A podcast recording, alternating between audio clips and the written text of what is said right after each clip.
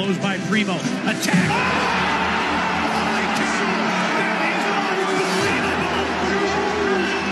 Santi, a pump fake, a drive.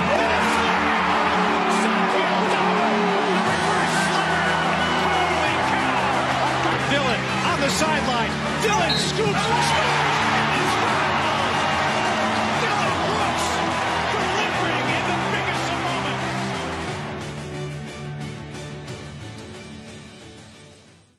各位灰熊球迷们，大家好，我是秋末，欢迎来到这一期的孟菲斯灰熊球迷博客。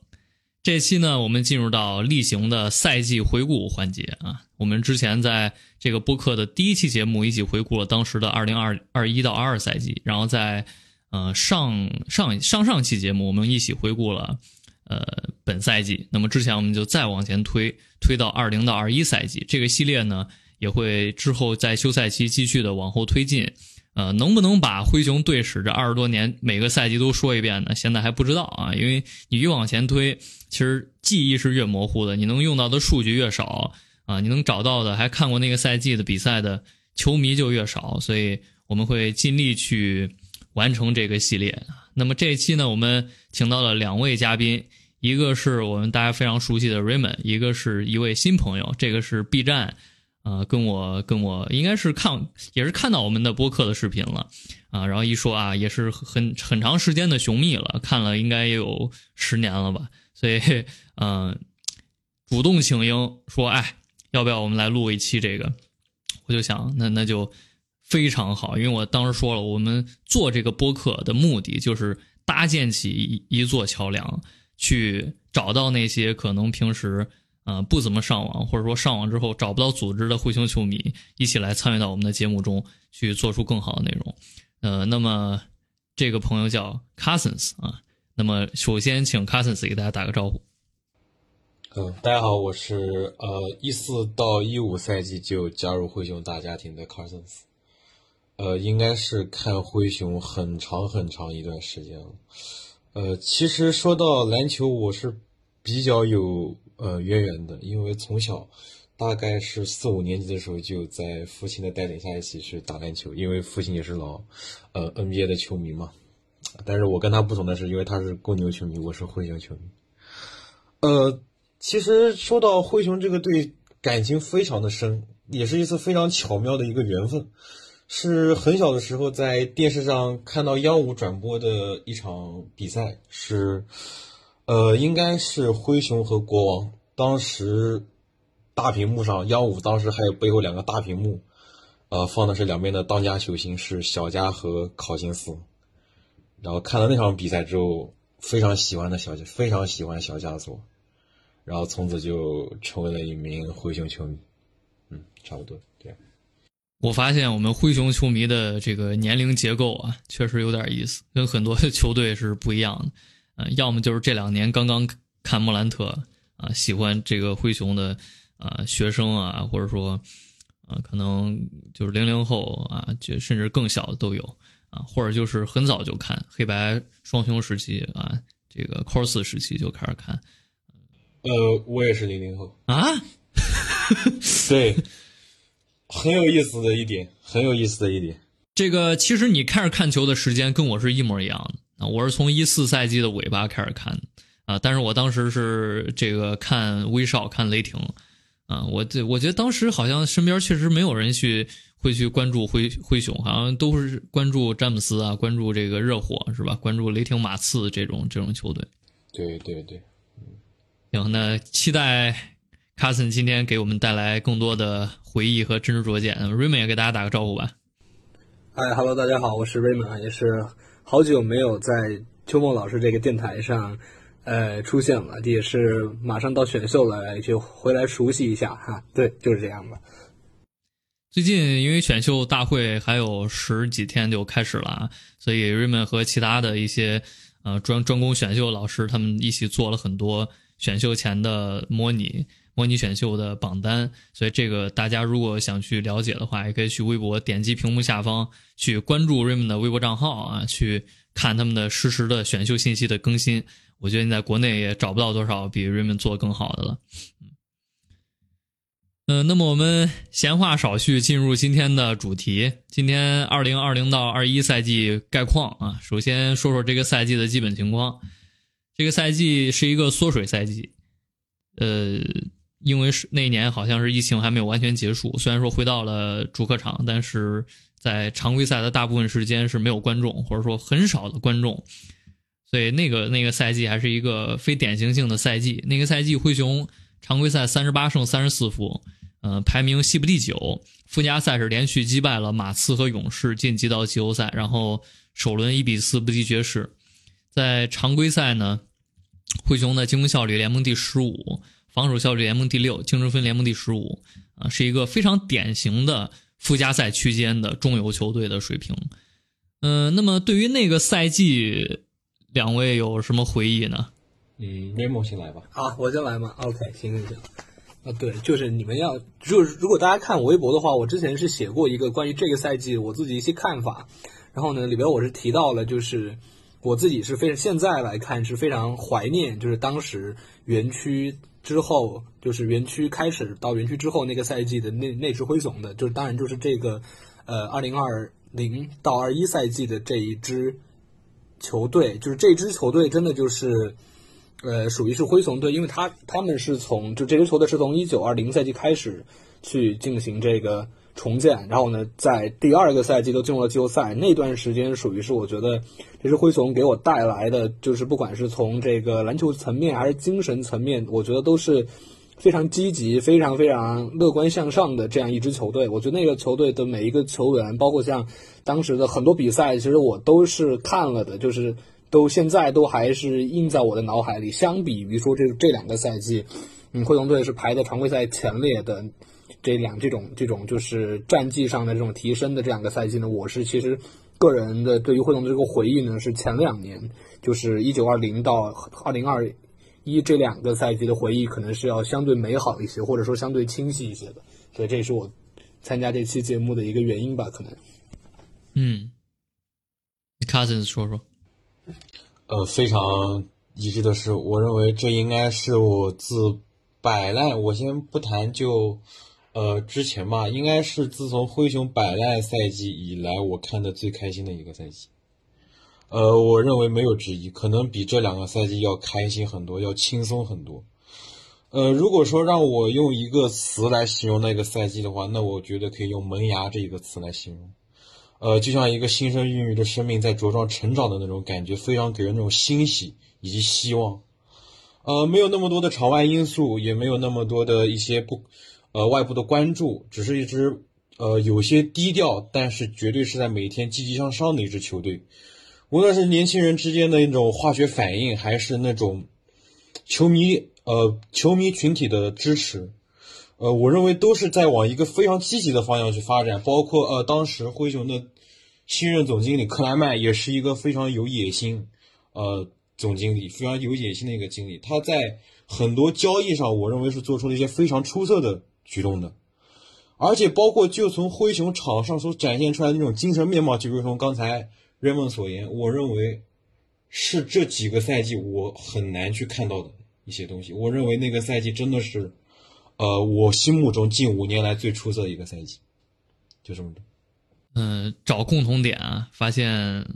两位嘉宾都聊到了一点，就是虽然说那个赛季的战绩不如这两年，但是看得很爽，记忆很深刻，甚至比这两年看着还开心。这个其实放在很多球队的球迷或者说球星的球迷来讲是难以理解的，就是说为什么哎我战绩更好，曝光更高，球员更厉害，数据更好看，是吧？拿到了荣誉，拿到了季后赛的走得更远，但是呃却却好像没有之前看的爽。这个也是我这两年在一些灰熊的球迷群或者说球迷的社区里边会去看到的观点。呃，也是让我一度很奇怪。我觉得，哎，这个这个球队在刚刚一八到一九赛季交易走康利和小加索尔进入到重建，然后那个赛季也是小小贾杰克逊的第一年，然后第二年选中了呃莫兰特，包括聘请了詹金斯，然后这个球队开始重建。结果第一年就打到附加赛，第二年就进入季后赛，一年一个脚印。为什么大家会怀念那个还不够强的赛季呢？嗯，后来我就发现了，可能确实是那个时候没有太多的跟比赛无关的事情，呃，不管是场上打球球员本身，还是说我们作为球迷在日常讨论比赛，去去跟其他球迷讨论比赛的时候，呃，跟现在一样啊，可能一场比赛我们关注的不仅仅是比赛，会关心一些争议的动作呀，是吧？谁跟谁是宿敌呀？然后一些嘴炮是吧？一些口水战，可能在之前是。完全不需要考这些，然后也没有多少人去关注灰熊，然后我们就是一片呃自留地，一个一一片非常呃虽然非常偏远，但是非常风景秀丽的花园，我们就可以在里边非常开心去看比赛。这这个这个体验，嗯，确实是非常的真情实感。我自己来讲呢，那个赛季，因为我当时看威少嘛，威少在奇才，呃，那个赛季对对威少来讲也是就是离开西部去东部。呃，奇才这个队本来也没有太多人关注，所以那个赛季看球越来越佛系。后来就偶然机会看到了灰熊啊，后来觉得，哎，这莫兰特确实是我对这种速度型后卫的会有一种偏爱嘛。啊，我我可能看莫兰特从他的新秀赛季的末尾开始看，然后那个赛季可能看的稍微多一点，后来就啊越来越喜欢这个球员，后来喜欢这个球队，觉得这个球队很像。年轻的时候，威少的当时在那支雷霆，也是青年军，也是小城市，也是小球市，也是在啊有有一种蓬勃生机的感觉，呃，那一瞬间后来就入坑了啊，所以就是这么奇妙。嗯，我有一个小问题想问一下秋末，嗯，我很想很呃我很在意的，因为我印象很深，呃，如果我没有记错的话，莫兰特在那个赛季与其他的一场比赛中拿下了。个人生涯的第一次三双应该是啊，这这个我还真真不知道。对，那场比赛我印象很深。嗯，对，是在是在与奇才的比赛中拿下的个人生涯的第一次三双。我当时还我记得二零年的时候，当时因为呃火箭威少在火箭，当时跟莫兰特跟灰熊打比赛，打完之后威少跟莫兰特拥抱那个那个镜头，当时我还当了一段时间壁纸呢。哎，这俩人确实是有一些相似之处啊，但是现在来看还是，呃，不不同之处也很多啊。我们之后再去观望观望。嗯，刚才 Cousins 提到了克莱曼啊，做出了非常多精彩的操作。我们接下来就来回顾一下那个赛季发生的一些呃管理层的操作。首先是二零年的十一月十九号，因为那个赛季是缩水赛季，开始的比较晚啊，不是六月份，一般不是六七月份了。嗯，当时将一个后来打不上球的球员，还有一个次轮签送去国王，换来了蒂尔曼。然后在一天之后呢，三方交易中送出了现金和一个2023年的次轮签，一个2025年的次轮签，换来了贝恩和海索尼亚。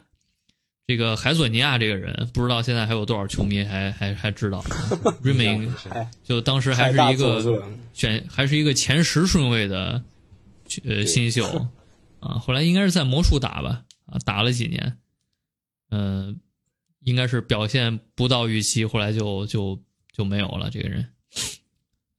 嗯，然后又过两天呢，四年三千五百万签下自由球员梅尔顿，后来又签下了康查尔，所以说这个休赛期等于是用极小的代价，等于是三个次轮加上一个叫罗伯特。呃，沃达沃沃达德是吧？这个人连在 BBR 连中文名字都没有。沃达德是吧？这个这两个人，这两个人换来了现在这两年非常重要的轮换甚至是首发球员啊，蒂尔曼、贝恩、梅尔顿和康查尔这几个人在上赛季和本赛季都发挥了非常非常非常大，甚至说是无可替代的作用。那么对于这个一波操作啊。先让 Raymond 来聊吧，因为 Raymond 包括我来讲，我们对于克莱曼这两年的操作其实是，呃，颇多微词的啊。但是你看这个赛季的话，好像还是得吹一吹的。嗯，对对，这个赛季应该属于是克莱曼最后的疯狂。啊，对，就是辉煌。对对，就是当时是这样，就是那个选从先先从选秀开始嘛，就是。呃，当时他换蒂尔曼和贝恩，这是当时贝恩是三十顺位，然后，呃，那个蒂尔曼是三十五顺位。当时灰熊是，呃，只有四十号签在手上。当时那年选秀大会，然后呢，呃，那个伍达德是相当于就是国王用四十号签选的人嘛。然后他当时呢，就是说和国王去进行了一个向上交易，拿下了蒂尔曼。其实当时这个操作发生之后呢，我是非常非常兴奋的一个状态。嗯，因为呢，在选秀之前，我是非常非常希望蒂尔曼能够来到灰熊的。就我对这名球员呢和灰熊队这个适配性是非常的非常的期待。啊，事实也证明呢，蒂尔曼这这名球员确实跟灰熊这个体系还是比较的搭。然后在新球年，就是我们之后会可能会聊到一些关于蒂尔曼的一些表现。然后呢，贝恩这个操作呢，我可可以说比较神来之笔吧，就是没有人想到戴斯蒙德·贝恩这名球员能够在，嗯，就是他本来一直都是一个首轮末到次轮初的这样一个一个人，就是也没有什么就是特别特别亮眼的地方吧，可能在大学的时候。但是呢，没有人想到，就是他来到联盟之后，会现在会是一个二十加的一个选手。所以呢，就是就是你与其说是就是呃克莱曼怎么就是呃呃我怎么说呢，就是可能慧眼识珠吧。但是 但是确实是就是就是就是我觉得贝恩还是很争气，就是他在第一年就能够打出场均近十分的这样一个表现，让球队呢想要去在他身上继续去发掘啊。这个选秀我觉得还是选的还是不错的。然后再来说梅尔顿这个这个这个事儿，就是梅尔顿这个事儿，把梅尔顿签下来之后呢，选了贝恩之后，然后贝恩打了一年好球，就是到这个赛快进到这个赛季结束，相当于这个操作，呃，我们去反推一个他的一个目的，我觉得可能就是要逼走阿伦的这样一个事儿，就是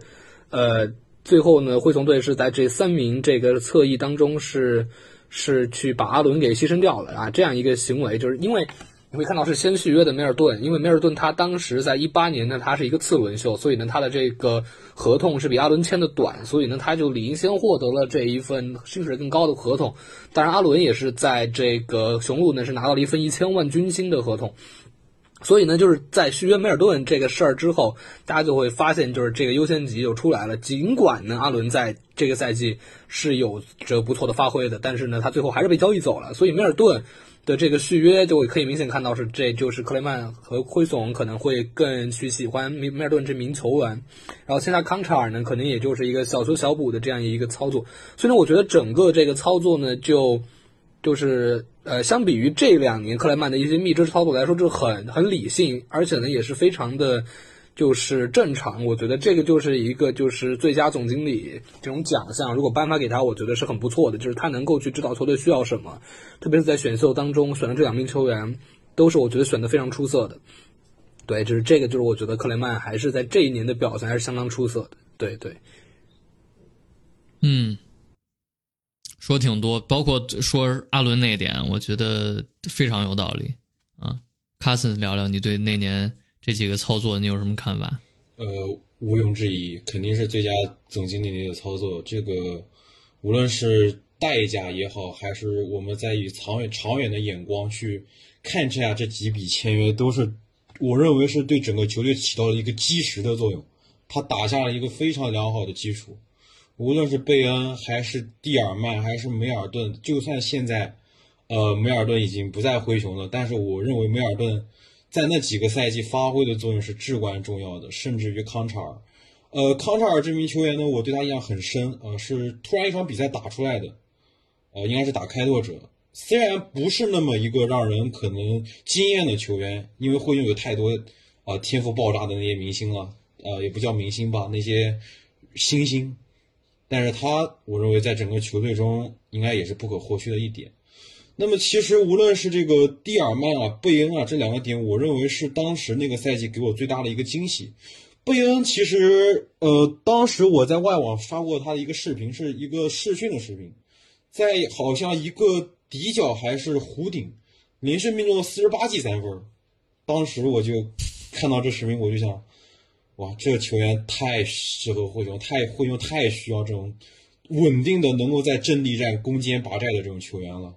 太需要他了，所以我认为毋庸置疑，当时那个赛季如果呃一百分的话，我可以打两百分，差不多。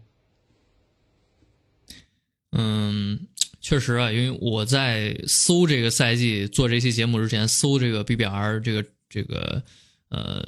这些这些操作的记录的时候啊，当时我不知道啊，我想当然，我当时以为蒂尔曼、贝恩这都是自己选的，其实发现都是交易的。啊，我原来以为贝恩是自己选的首轮末，结果是一个，呃，代价仅仅是仅仅是两个次轮加现金啊，就就换过来了。呃，这个一方面也是拷打一下凯尔特人的管理层。这个，呃，你要是自己选的话，你顶多说一个培养的好，是吧？慧眼识珠。但是你要是敢敢去交易啊，交易来一个首轮末，还把它培养出来了，用极小的代价，那就也能彰显出管理层的操作水平。嗯，但是确实，自己选的培养不好吗？嗯，嗯但是但是辉东自己选的培养不好吗？啊，这是这是另又一个话题了啊。呃，刚刚看说说这个确实出，虽然说梅尔顿已经离开了，但是他们是在过去两个赛季发挥了巨大的作用，特别是上赛季啊，上赛季灰熊毫无疑问，我觉得呃从水平上来讲是比这个赛季要强的啊，全员健康的情况下，呃他们在所有的侵略性数据上，就是那些彰显身体天赋的数据上，全部是联盟的第一或者第二，甚至是断档的第一。这个是说明什么呢？他们已经打造出一种球队的风格，这种风格是由一个个像梅尔顿这样的球员搭建的，他们是缺一不可的啊！就像梅尔顿跟安德森上个赛季那那种夸张的断帽表现，呃，同位置的断帽表现，你他们离开之后，你能发现这个赛季灰熊就在很多时候觉得是不是有点太软了啊？没有没有那种呃侵略性，防守侵略性，所以所以。你从这几笔操作，不管是裸签还是交易，呃，代价都极小啊，代价都极小。特别是跟这个赛季这两年，是吧？什么换戈贝尔的几个首轮签，就这种，呃，感觉选秀权已经已经大幅度贬值。当时可不贬值啊，当时虽然说次轮价值也有限，但也不像现在一样。所以那个时候你觉得，呃，你站在现在来讲，就简直是太出色的操作。啊太出色操作了！你要从可惜最佳总经理只是从当赛季的表现来来来评的，他不会跨越赛季。所以你要是站在二零二二赛季你去回顾的话，这两个这个这个赛季操作是极为出色。呃，那么接下来我们就直接开聊球员嘛，因为你聊球员的时候也会聊到常规赛、季后赛啊。嗯，这球员当然是也是一个赛季球队的最重要的组成部分。首先，我们进行了分工，这个说的顺序是按照这个赛季 EPM 的排名，从上到下，总共应该会说十二三四个球员吧。哎，首先说瓦兰，啊，瓦兰是毫无疑问，他从一九赛季中期交易小加索尔，然后来到灰熊，一直到他走，一直是球队可能最好的球员。嗯，这个也不用不用怎么怎么去为了吹捧莫兰特是吧？贬低瓦兰的水平，嗯，甚至说啊，定海神针、中流砥柱，用这样的词来形容那两个赛季的瓦兰是完全不夸张的。嗯，非常强，集战力非常出色啊。当然，你说这个人在灰熊队当最好的球员，这个球队上限就非常有限，是吧？但是。嗯，不同的赛季，球队的定位、球队的目标不一样啊。还这个瓦兰的水平还是要承认的。二一瓦兰常规赛六十二场比赛，十七加十二，命中率五十九、三十七、六十一。季后赛场均十五加十，命中率五十七、二十五、八十七。附加赛第一场打马刺二十三加二十三，非常夸张啊。打勇士打的时间不长，九加十二。常规赛球队老大，季后赛老三，呃。从一些一体化数据上来讲，那个赛季常规赛瓦兰应该是联盟六十名左右的水平啊，呃，在同位置应该是排到十到十五名。他的技术特点就是典型的低位得分机器，呃，我摘了几个数据吧，啊，三十六分钟低位单打五次，这个频率是联盟第七高的。他的每次低位单打得分率其实跟约基奇是几乎一模一样，好像是一点零三还是一点零四啊？约基奇一点零四。瓦兰一点零三，当然了，约基奇的产量要更高一些，呃，但是也是说明瓦兰是同位置可能说全联盟最好的低位得分手之一。同时他在篮下三十六分钟出手八次啊，这个频率也是能排在联盟第十二高的，命中率百分之六十七，呃，同时他在四到十四尺和十四尺以上的两分球区域的命中率都在百分之五十二以上，近框是百分之五十五，长两分是百分之五十二。这个从一个内线球员来讲啊。可以说是进攻，嗯、热区非常多啊，能投的点非常多，而且效率把握都非常好。除了得分之外，瓦兰的篮板非常出色啊，三十六分钟五点二个前板，联盟第五。嗯，那个赛季的前板表现甚至是超过亚当斯的。呃，同时他的后场篮板也非常强，呃，三十六分钟十点八个后场篮板，也是排在联盟第五。同时，根据 CTG 的数据，在场球队前板率能增加白河能净胜，就增加增加百分之六点六啊，这个是超过全联盟百分之九十八的球员。虽然说跟这个赛季的亚当斯没法比啊，但是在那个时候也是可以说是联盟最强的几个篮板篮板球员了啊。就有一些球员可能是前场篮板强，有些球员是后场篮板强。瓦兰属于前后场篮板都很强，这个也能体现在刚才说的是吧？打附加赛打马刺，二十三加二十三啊，常规赛有很多这种十五加十五的比赛。嗯，说完了优点呢，就是防守，防守不行啊，一个典型的蹲坑型的中锋，呃，防守数据的影响力非常差，呃，这个以现在比较会会去用的 DEPM 和 D LeBron 这两个一体化数据来讲呢，都在同位置排在中后段，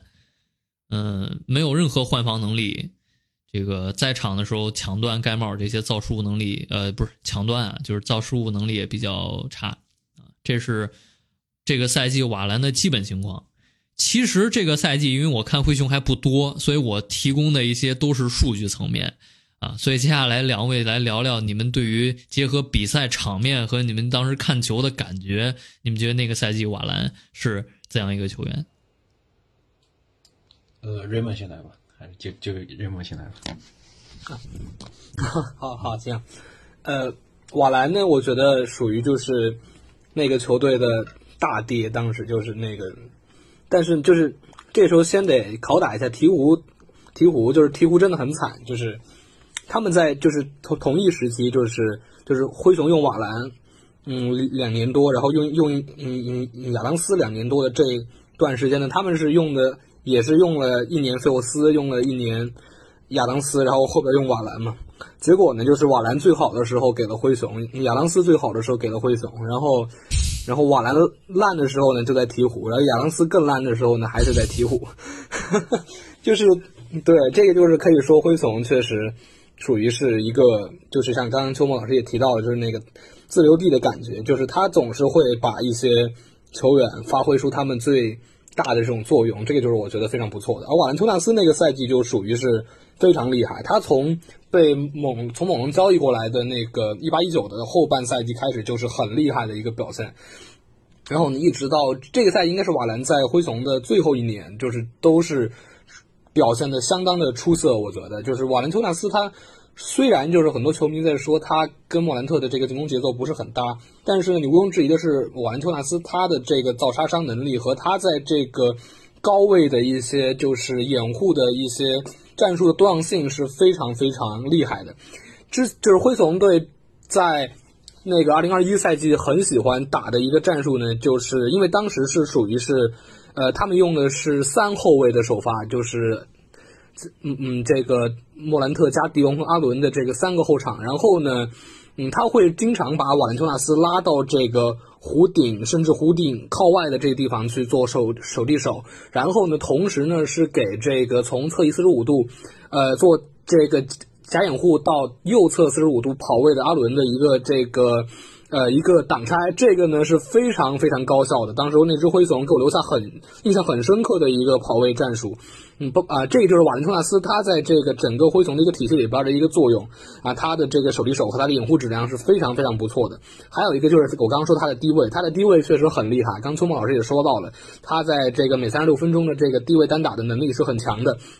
其中呢，他在对位这个卡佩拉的时候呢，是呃，我觉得就属于是最最最就是。精力充沛，或者就是说，就是杀红了眼这种感觉。他每次对上卡佩拉，就是能够在低位把卡佩拉打哭那种感觉。就我就觉得这就是瓦兰确实是一个非常非常硬气的这样一个这个欧洲的这种有点像那种维京人的那种大个子。然后印象很是对瓦兰这个球员印象很深刻，应该是呃这一年吧，还是上一年，我不太记得。是有一次是瓦兰呢被那个国王的梅图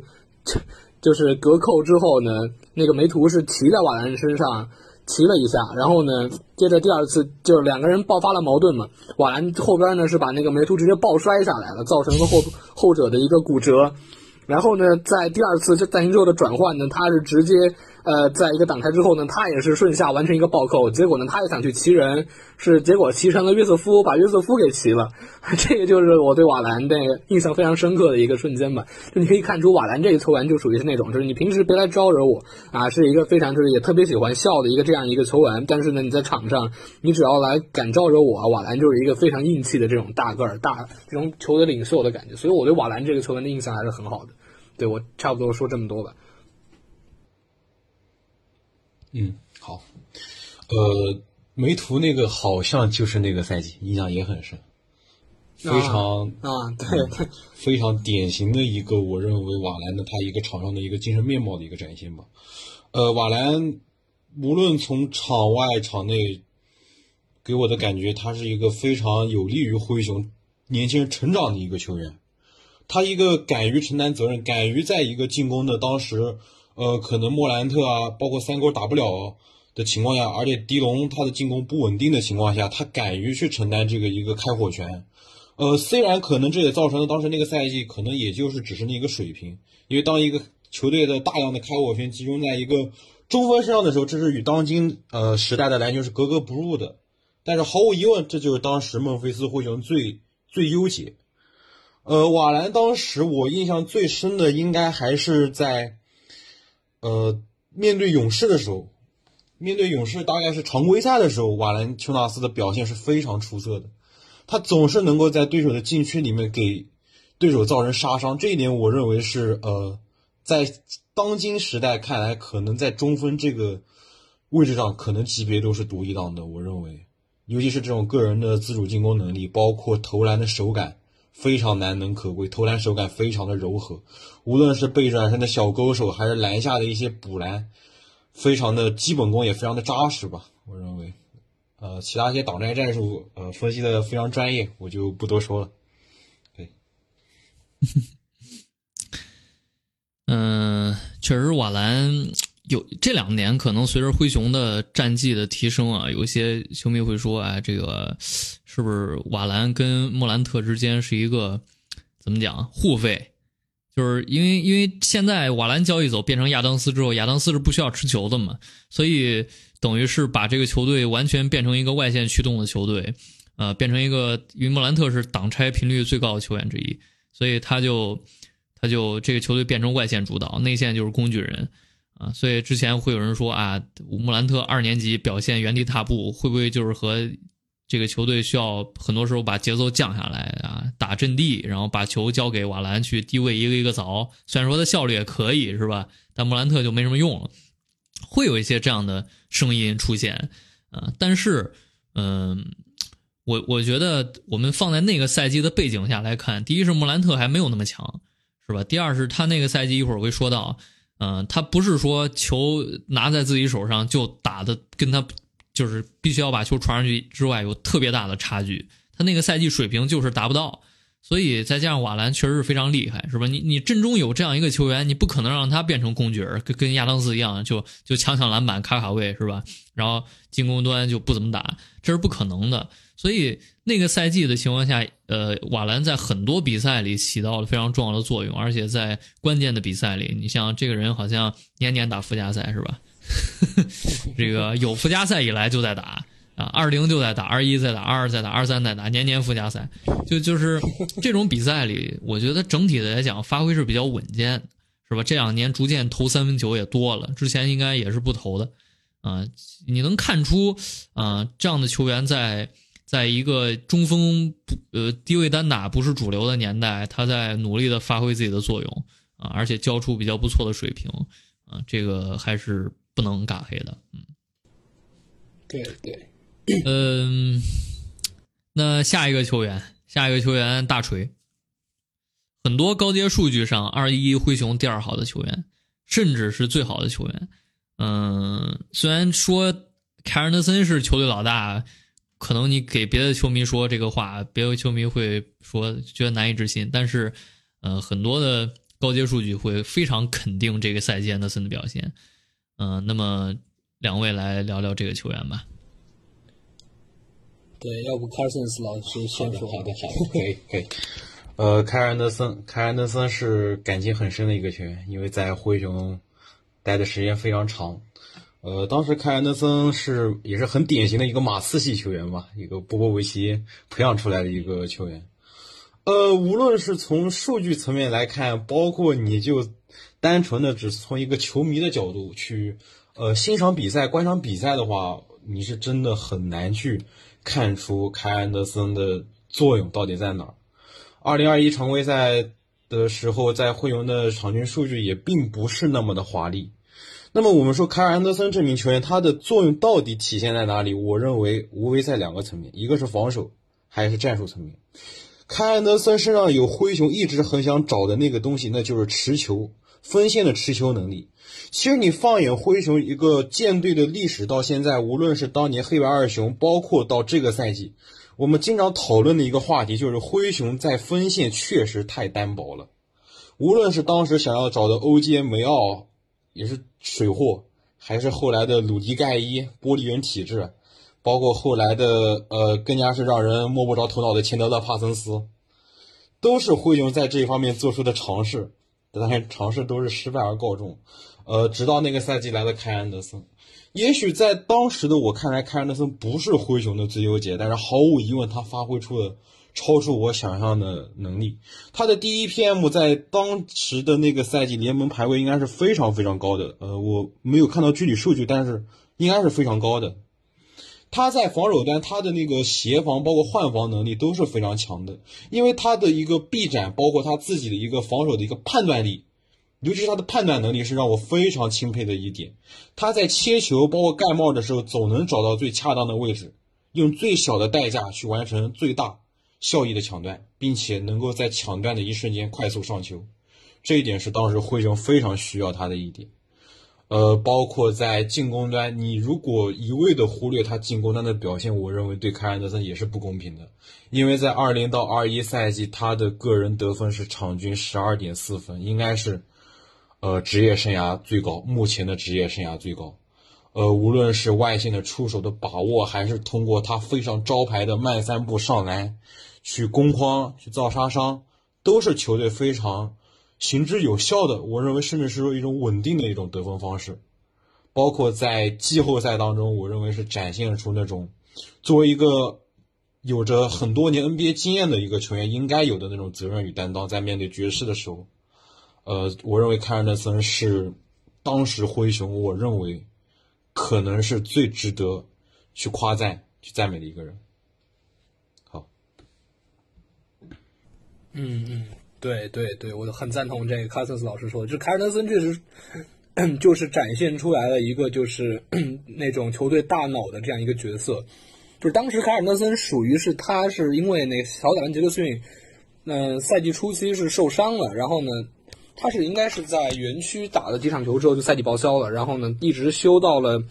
嗯这个赛季后期才回来嘛。然后凯安德森就被移到了这个四号位，然后呢他在赛季的呃初期的，就是常规赛的前三场比赛里边是打的相当的好，就是呢他是拿有一场拿了二十八分七篮板三助攻，有一场是拿了二十分十四篮板球。那这个赛季的这个坎德森属于就是。呃，全方位的一个进化，因为你你会发现在，呃，马刺的前前四年和他在灰熊的那个一年当中，生涯前五年没有一个赛季的得分啊啊，包括像一九二零的灰熊这六个赛季的得分都是没有上双的，但是这个赛季呢，卡尔森呢的得分呢是在职生涯首次上双了。啊，他的场均能够拿到十二点四分啊，这个数据呢，其实是作为一个这样类型的球员来说，相当的合格。他那个赛季的三分球，属于是我觉得是最该去夸的一点，就是在此之前，卡尔森都的投射呢一直都是被人诟病的，但是那个赛季呢，卡尔森的三分球是投的相当的出色。他是呢，在这个大样本下投出了百分之三十六的命中率，嗯，他的这个场均出手数呢，也是从之前的最多的一点三次。呃，翻了接近三倍，哎，来到了三点八次。啊，其中呢，印象很深刻的一场呢，是有一场比赛呢，坎德森是投出了这个，呃八投六中的这个表现，是打黄蜂的一场比赛当中，还有投出了八投六中的表现，这个呢就是非常非常厉害，就是对于一个这样类型的球员来说，然后再呢就是凯尔特森在这支灰熊的一个价值，就是这种价值呢，你是从这个纯数据层面很难看出来的，就是他在这个场上的一些。呃，比赛表现，就比如说凯恩德森在灰熊的时候，灰熊队很喜欢打的一个在罚球线的一个这个组织的一个战术，就是呢，当时呢是空中后卫运球之后给到这个从低位压压低位上来的凯恩森，凯恩森会在罚球线位置拿球之后去做一个组织，这个呢就我觉得是一个相当相当聪明的一个战术，就是。这个詹尼斯把这名球员插在这样一个位置去做了很多的一个，就是高位，你也可以说是高位的一个策应啊。这样的一个高位策应呢，也帮助安德森呢那个时候场均拿到了三点六次的助攻啊。这个呢也是作为一名锋线球员来说非常难能可贵的。还有就是凯恩森这个防守啊，他的防守简直是太好了，我觉得属于是是在同位置里边非常夸张的这个臂展带来的一种就是呃防守的侵略性。我觉得这个就是凯恩森这名球员。带给这支灰熊的，就是一些价值方面的东西，我觉得是无可替代的。就是这名球员，嗯，在灰熊的这样一个体系里边呢，我觉得是有他的一席之地的吧。就是我没有想到，就是去年会把他放走，这个是我非常非常不能理解的。就是我觉得凯文森这名球员就是非常非常契合灰熊的一名球员，甚至相比相比于蒂隆布鲁克斯来说，我觉得他是更有价值的那个人。所以呢，对，就是对他的离开还是感到非常的感慨吧。对，这是我对安德森这名球员的一个看法。嗯，大锤啊，这个可能现在又多了一层，可能是中国人的滤镜，是吧？未来，对，李凯尔同志，嗯，嗯，这刚刚刚瞄了一眼啊，瞄了一眼。这个毫无疑问，二一年安德森是生涯最强赛季啊，各项进攻的一体化数据基本都是生涯独一档。然后特别是，呃，三分球这一项，刚瑞们说了，大样本下是吧？就他整个生涯每个赛季啊，这个三分出手频率没有一个赛季，除了二一年之外，是没有一个赛季超过百分之二十五的啊。那个赛季是百分之四十，就那个赛季完全是当一个空间死来用。而在这种情况下，三十六分钟出手五次三分，百分之三十六命中率是完全合格的。啊，他，你像我二二年看灰熊开始看的多，我当时觉得凯尔特森就是一个拖进攻的人，就他拿球之后是吧，也没法投，也没法突，就拿球延误，就本来可能灰熊特别特别快是吧，球转移打转换，哎，球一到他那儿停止了，是吧？他他进入到自己那个所谓的 slow mode，呃，是就是。那个赛季就是上赛季啊，时间领主会觉得会觉得凯尔特森的进攻回调的特别厉害，特别到季后赛就完全投不进了啊。但是二一年就是一个典型的进攻打年，比他在灰熊任何一个赛季进攻的要强得多啊。这个当然也有贾杰克逊受伤的原因吧啊，因为贾杰克逊如果不不受伤的话，他肯定是打不了首发的啊。那么那在这种情况下，依靠这个二零六的身高，二二零的臂展。聪明的防守的选位技巧、判断下手时机是吧？啊，交出了，反正反正看一些集锦，看一些录像，你就觉得这个人在防守端是永远在做正确的事情啊，球商非常非常高啊，所以确实是一个。所以为什么说现在这几年一体化数据、高阶数据自有其先进性所在呢？就是你只看面板数据，你你不会觉得这个人有多厉害啊，但是你。结合录像和数据之后，啊，他确实是这个球队，嗯，无名英雄吧，无名英雄吧。下一个梅尔顿，非常惊讶呀，这个这个队都 EPM 都说到第三个人了，竟然是梅尔顿。嗯，梅尔顿刚刚说了，刚刚签是吧？刚刚签，常规赛五十二场比赛，场均九加三加二。嗯，四十四、四十一、八十的命中率，季后赛六加三，三十五、三十、六十的命中率，附加赛打马刺两分，打勇士五分，呃，常规赛水平是低配首发水平，季后赛是个垃圾。然后常规赛抢断最强的球员之一，常规赛抢断率二点四啊，全联盟第七，三十六分钟这个截断啊，deflection 四点五次，全联盟第三，这种。这个表现是不仅仅是二一年厉害，二二年也厉害啊，二三年也厉害，就他这几年都厉害。呃，常规赛三十六分钟快攻四点一次啊，快攻频率非常高，也是契合灰熊的打法。如果你去看二二赛季莫兰特的扣篮集锦，你会发现大量的是迈尔顿抢断、迈尔顿的快推、莫兰特啊空中接力，都是这样的球。所以这个人打快攻的时候，不管是自己终结还是传球，都是不错的啊，臂展也非常长。呃，和安德森一样，这年他的三分球也非常好啊。刚才说了，常规赛百分之四十一，呃，这个在双能卫里边排在那个赛季第十，产量也不错啊。从各个维度来讲，不管是接球投、持球投，呃，撤步三分、大空位三分、底角三分、非底角三分，基本都是非常出色的投手。呃，当然这个人老毛病：第一，失误多；第二，传球不行；第三，呃，出手选择比较随意，就是是一个乱战型球员啊。这这就不会给你一种特别稳的感觉啊，就就适合灰熊这种队。呃，梅尔顿呢，我我我我我在这个播客过去一年时间，特别是梅尔顿被送走之后，我我当时说，你这种球员季后赛肯定不行，但是常规赛非常重要啊，这也是他在二一二赛季两个赛季常规赛所做的。呃，打首发水平甚至能报三十分，是吧？然后经常打出一些特别精彩的 play，然后。呃，季后赛效率特别特别差，呃，几乎是不该上场的水平，嗯，但是这种人呢，你知道这个，你想打八十二场比赛，他能交出非常高的水平，所以这种人你季后赛不能多用，但是你必须得有啊，就是这样的，所以，所以我觉得梅尔顿这个赛季常规赛的表现还是配跟他的高阶数据是相符合的，啊，季后赛的拉胯呢。也可能是克莱曼在连续两年季后赛拉胯的情况下要送走他的原因之一啊，也可能是唯一的原因。因为你抛开季后赛投不进球，这个人其实没什么问题啊，合同金额也不大，但是最终可能克莱曼还是考虑啊，我必须要让我们这个季后赛能打球、打硬仗的人更多啊，然后转转过头就选了几个新秀。那么迈尔顿，我就说这么多，两位来说说。呃，梅尔顿，梅尔顿这名球员其实呢，呃，我觉得可以把他的这样一个改转变呢，去归功于这灰熊的一个教练组吧，就是包括像今天就是，呃，官宣去签了猛龙的那个拉贾科维奇啊，他对梅尔顿的一个塑造，我觉得是很成功的，就是。在他第一年在太阳属于是一个呃控卫，就是当时太阳属于是拿他和那个法国的那个埃里奥科博去反复的去试他们那个替补二号位，哎替补一号位那个角色嘛。然后当时梅尔顿是打控卫的，然后你就会发现他还有一些不错的助攻表现。但是来灰熊之后呢，他的一个角色其发生了一个巨大的改变，他是去变成了这种工兵和这种瑞士军刀的这种球员。他在一九二零呢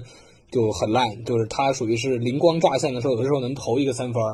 然后呢，就是各个方面都不是很好，但是他这个赛季进步其实是很大的，就是他能够把自己的三分练稳了，这个就是非常非常出色的一个进步。那我觉得就是就是还是归功于就是呃灰熊教练组对面顿的一个改造吧，我觉得对，这我就对面顿就补充这么一个小点。嗯，梅尔顿的话其实没什么好多说的，这名球员只能说，呃，他在常规赛有点类似于这个赛季琼斯的感觉，虽然这两人的。打球风格是不一样，但是他们的起到的作用，我认为是很关键的。他有起到一个常规赛兜底的一个作用，他在常规赛能够交出非常出色的表现，尤其是在这个赛季过后的一个赛季，梅尔顿把自己的三分球命中率提到了百分之四十二点七，非常夸张的一个数据。如果从这一点来看的话，梅尔顿这个球员的成长属性，啊也是非常出色的。只能说这名球员，呃，很努力，打球也很努力，包括他的一个。打球的一个风格非常适合当时的灰熊，包括我们经常会看到他与莫兰特之间的一些空中接力啊，一些快攻啊，非常的精彩，也是当时灰熊非常大的一个看点。呃，所以说感觉少了梅尔顿之后，总感觉少了点什么东西吧。嗯，这么多。我还是说这个人必须得有就是这种风格的球员必须得有啊。常规当然了，很多球队会会有这样的问题，就是哎，我我能打常规赛的球员打不了季后赛，或者说有些球球球员这个呃常常规赛我是不是缩缩缩轮换是吧？我可以呃让我所谓的死操首发是吧？把我最好的几个人让他们打的多一点，然后这个季后赛我用的更狠。但是二三灰熊已经证明了，在遭遇伤病潮的情况下，如果你的轮换缺少技战力强的球员，你的常规赛波动会非常大，而且到季后赛，呃，其实你是找补不了的，是吧？今年就是出现，呃，常规赛由于首发基本上全都伤了一遍，呃，替补也有伤病，后来又出现报销，常规赛顶上来这些什么罗迪、阿尔阿尔达马是吧？啊，这这这些球员其实水平是不够的啊，这些球员其实水平是不够的，所以。这个球队也没有去年常规赛的统治力了，虽然战绩还不错，但是因为今年大家普遍都更差了，所以加上大家普遍伤病的也都更多，所以你感觉这个西部第二还可以。其实常规赛跟去年完全没得比，然后到季后赛之后，你发现能打球的也就那六个人啊，四五个人吧，不能说六个人，是吧？那琼斯都打不了，然后然后呃，肯纳德上场之后严防死守，自己基本上。这个只能依赖空位三分是吧？然后其他那些罗迪尔打满，你看效率什么样的？所以，所以如果一个球队想常规赛、季后赛都厉害的话，呃，还是得有迈尔顿这样的球员。你季后赛让不让他多打是一回事儿，但是你常规赛不能说啊，我怕他季后赛投不进，这种人我就不要了啊！这不是一个成熟的争冠球队该该有的操作，而且你也没找来常规赛特别强的球员。是吧？这就是黑了一年，克莱曼就黑在这儿了。你选几个新秀，新秀常别说季后赛，常规赛都打不了。所以，希望在十天之后吧，选秀大会上不要再搞出来什么交易即战力换新秀的操作了啊！不然我估计下期博客跟瑞文又又要喷。呃，接下来说迪龙吧。哎呀，迪龙这个出道即巅峰的季后赛，对，然后这个赛季。嗯，场均十七分吧，常规赛还是季后赛老老二。卡斯来来聊聊吧。呃，迪龙这名球员还是那个话吧，就是他的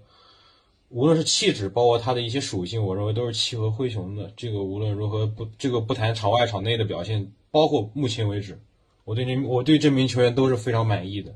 呃，包括当时在季后赛是打出了可以说是超级明星般的表现，毋庸置疑。是在莫兰特之后绝对的一个二当家的一个表现，场均二十五点八分，有着相当恐怖的命中率百分之五十，包括有这四十的三分出手，呃，包括非常难得是迪龙是当时我认为应该是灰熊进攻体系中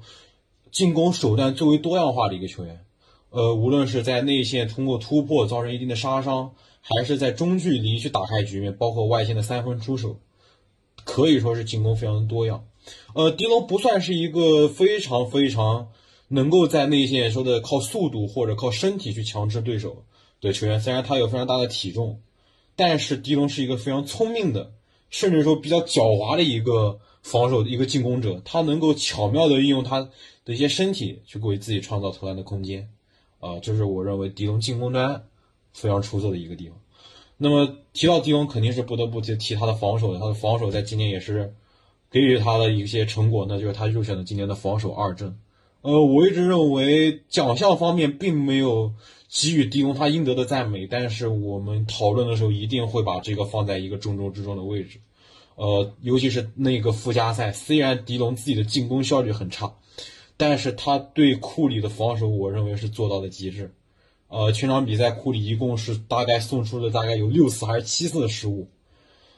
我认为他对库里的防守应该是当今联盟很难找到第二个与之匹敌的球员，啊，当时美国媒体也称可能迪龙就是那个最佳的库里防守者，呃，包括是到后来迪龙也在慢慢的去尝试一些改变吧，因为他的一个很大的缺点就是他作为一个，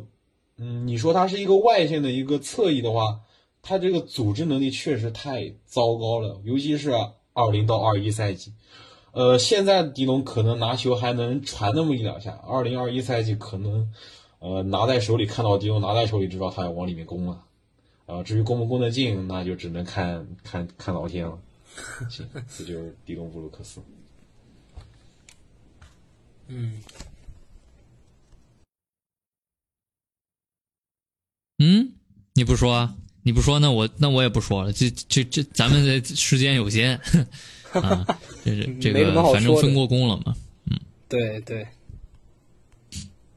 呃，狄龙就是哎，那个赛季，因为那个赛季打完之后，呃，在休赛期的时候，有一些我看一些翻一些外网的文章，包括新闻的时候，当时对于狄龙的评价还是非常非常高的啊，就就是看到他季后赛这个啊副攻手的表现是吧，高保质保量，呃，之前都觉得他进攻选择有问题，因为他效率交不出来嘛。你你效率没有的话，你那些出手就是完全不合理的。但是在季后赛打打戈贝尔，对吧？打打爵士，打出那个产效，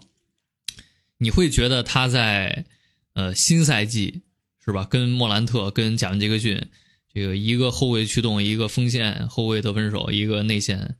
就这三个人的组合是有的期待的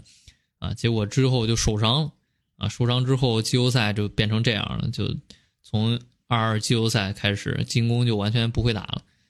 嗯，还是说这个人可能再过一最快，可能甚至说，哎，他他是不是说今年夏天一定不会回归？管理层这么说。对对，呃，媒体传出来，管理层是这么说的，詹姆斯好像说的。哎呀，这个事儿就就就很难讲。那他要是就这么离开的话，也是一个小时代的结束吧。就就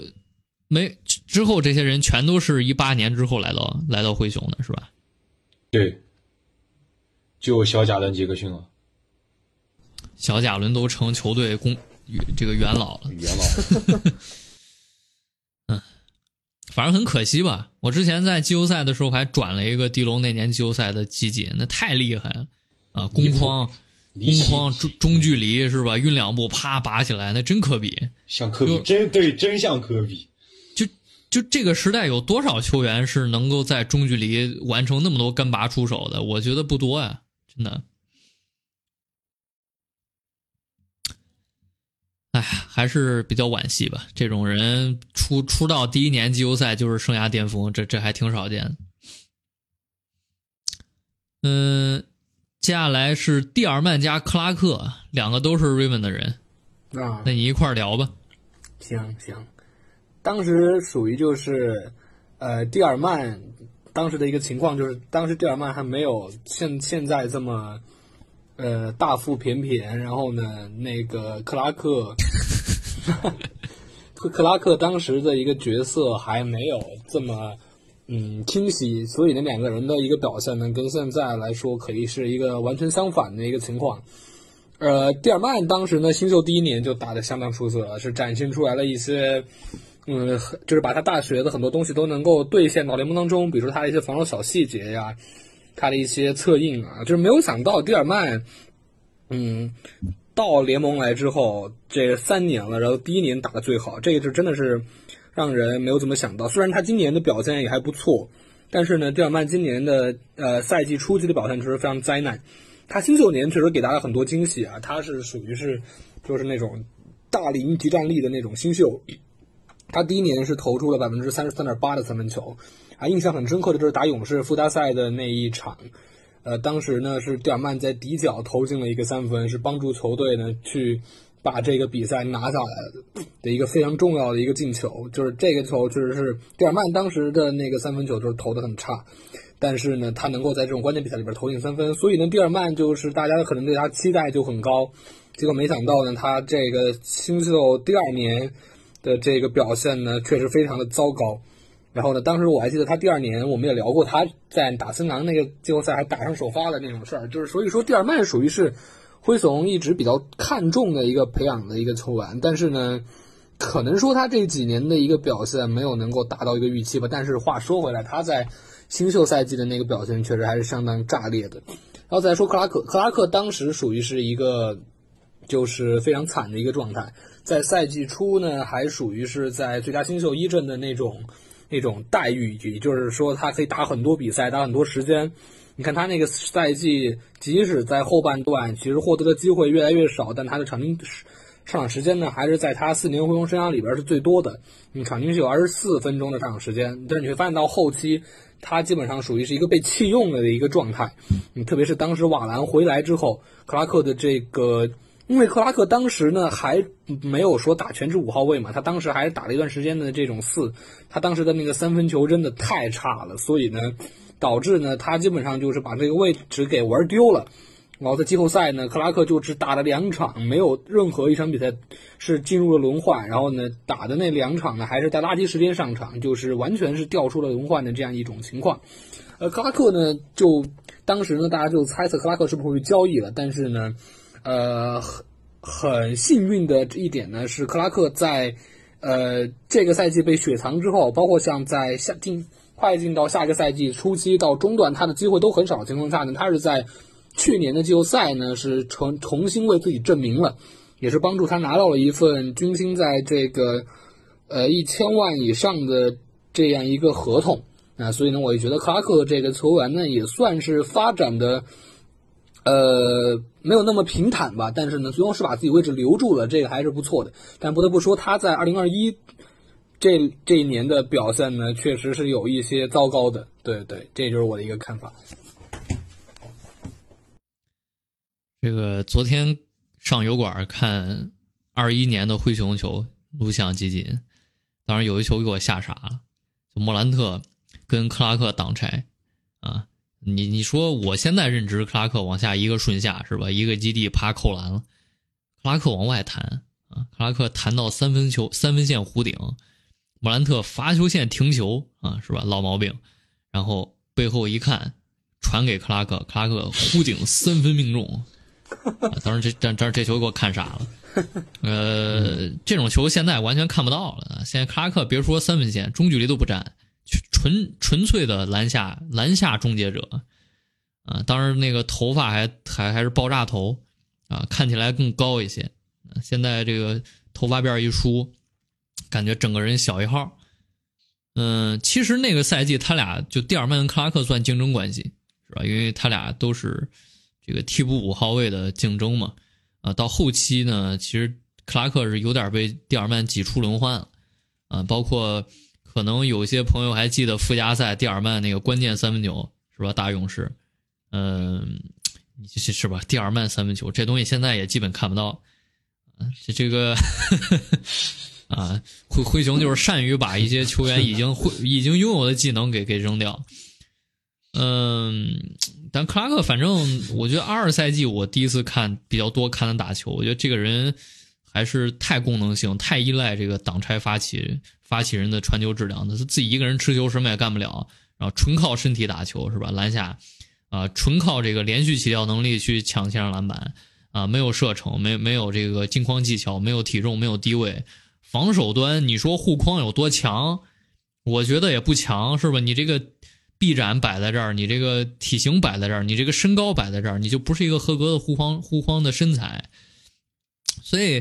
呃，他跟他上赛季之所以是能够在很多时候关键时刻作为最强收官阵容上场，主要还是因为亚当斯太慢了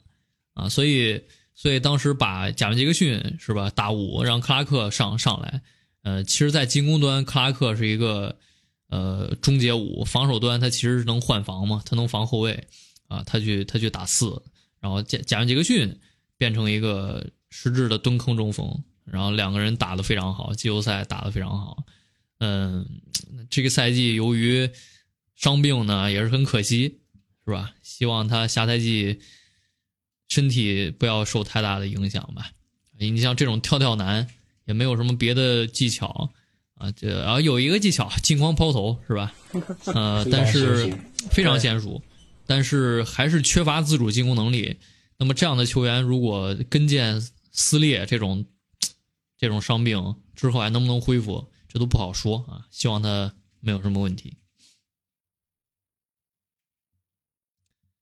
呃，下下一个还是对下一个吧，下一个吧，下一个 J J 啊，这个本来都不想说了，因为只打十一场十一场常规赛嘛，然后季后赛这个这个。呃，你按理讲常规赛打不了，能打季后赛是个好事儿，是吧？呃，但但是这这人季后赛感觉完全就没有声音，啊，那么呃，卡森斯来聊聊。呃，其实其实已经能看出来了，我选的球员基本上都是感情比较深的球员，都是老球员了。呃，三勾，嗯，确实老元老了，已经成元老了，不知不觉。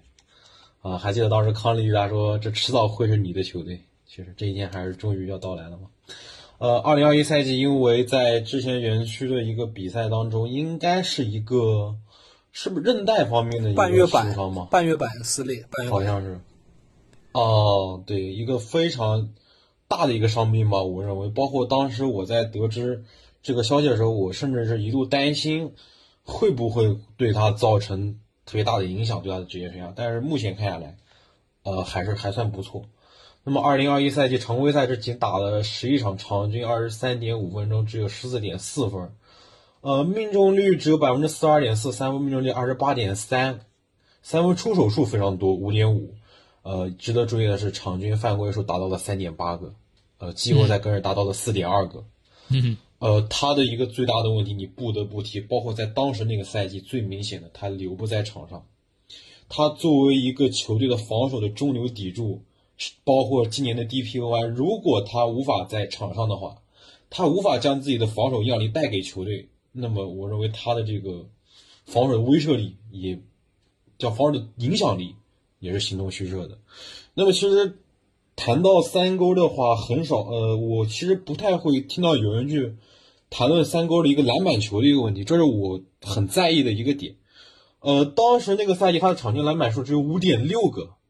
呃，我认为我是非常不满意的，非常糟糕的一个数据。你对于一个已经达到呃当时呃当时身高好像还没长吧，呃，青岛联盟还长了一点，但是一个接近两米一的一个中锋，你的场均篮板数只能达到五点六个，是非常非常不及格的，非常非常不及格的。包括他的场均罚球出手只有三点八个，季后赛更低，三点二个，说明你在篮下是没有任何造杀杀能力的，他不会特别忌惮你对手，对你的一个进攻的一个威慑力，它会下降。呃，篮板球和这个罚球出手是我当时对他的一个最不满意的一个点，因为我认为你作为一名灰熊的球员，你必须要拿出，呃，那种气质，那种比赛的那种硬度，啊，这是我对于三勾当时那个赛季可能，啊、不太满意的一点。你总是在，呃，外面飘着投三分，嗯，对吧？那不就成了马尔卡宁了吗？马尔卡宁现在都不。都是马尔卡宁现在的进攻手段都是非常的全面的，所以对于当时三勾那个赛季，呃，我是不太满意的，尤其是回来以后没有达到，呃，我不谈我对他有多高的预期吧，但是我从他的一个比赛展现出的内容，呃，不谈结果，他的展比赛内容我是不满意的，嗯，但是如果从长远的眼光来看，我认为三勾目前，呃，毫无疑问是这支球队的绝对核心之一吧。好，三勾就这样。嗯嗯，对，这个受伤的球员还是不多苛责了。你一个赛季没打，然后直接直接上来就干，嗯，他篮板这个问题确实是非常值得诟病的。因为我还是说，你两米一一是吧？你联盟哪儿现在有球队除了你灰熊之外，呃，跟前年的骑士啊除外，有多少球队首发摆两个两米一以上的球员？防你的一般都是个要么瘦要么矮，是吧？就是非内线体型的球员，因为唯一一个有体型球员去防亚当斯了，所以你一直在打错位。那么这种情况下，你竟然篮板抢不到，你竟然这个有时候打出非常低效的终结表现，这肯定是看不过眼的啊！当然这个赛季他做的很好，但是在当时呢，呃，就是特别是二二赛季嘛不灵。其实上一期播客呢，我们去请到贾文杰克逊的校友啊，也是呃多年的贾文杰克逊球迷 Tim，跟他聊这个呃贾文杰克逊的时候，他也聊到呃第一个赛季贾文杰克逊给人感觉是一个高炮台啊、三分球有记得有一个四十一分嘛，跟字母哥对标，对呃那场比赛 狂进三分球。然后第二年呢，感觉是内线小霸王，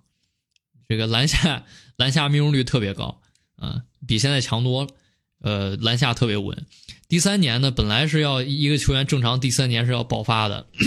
然后伤了，但是他受大伤了，呃，所以这年等于是就空过啊。然后在在第四年，就是上赛季，呃，防守特别特别厉害，但是进攻就特别特别差，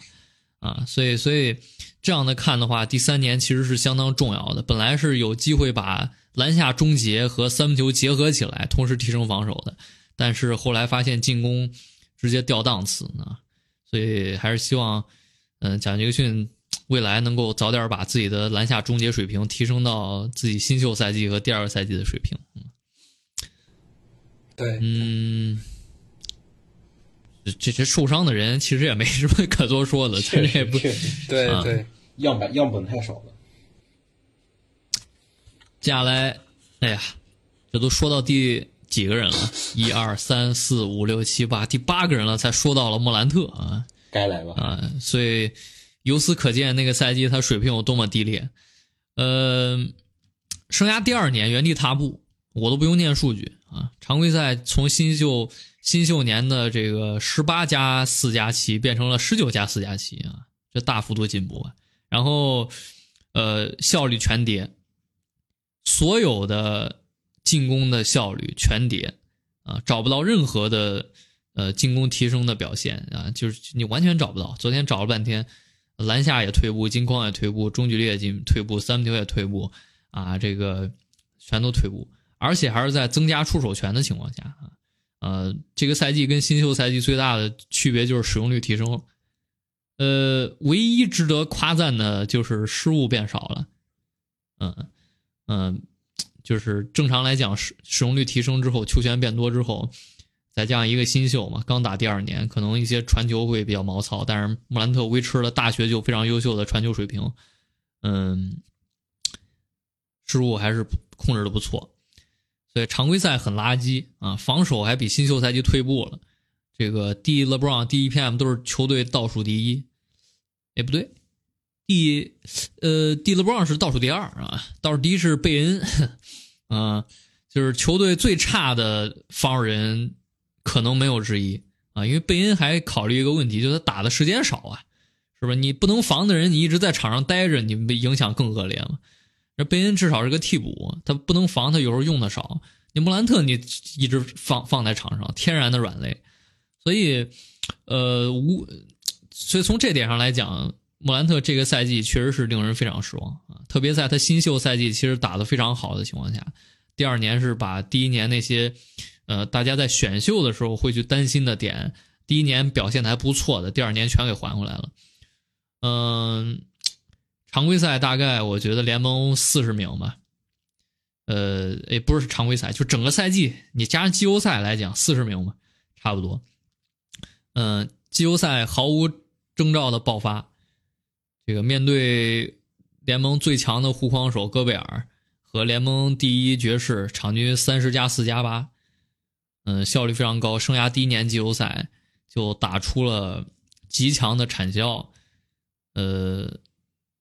有一场四十五加，那场比赛好像是历史第几年轻啊，我也不知道。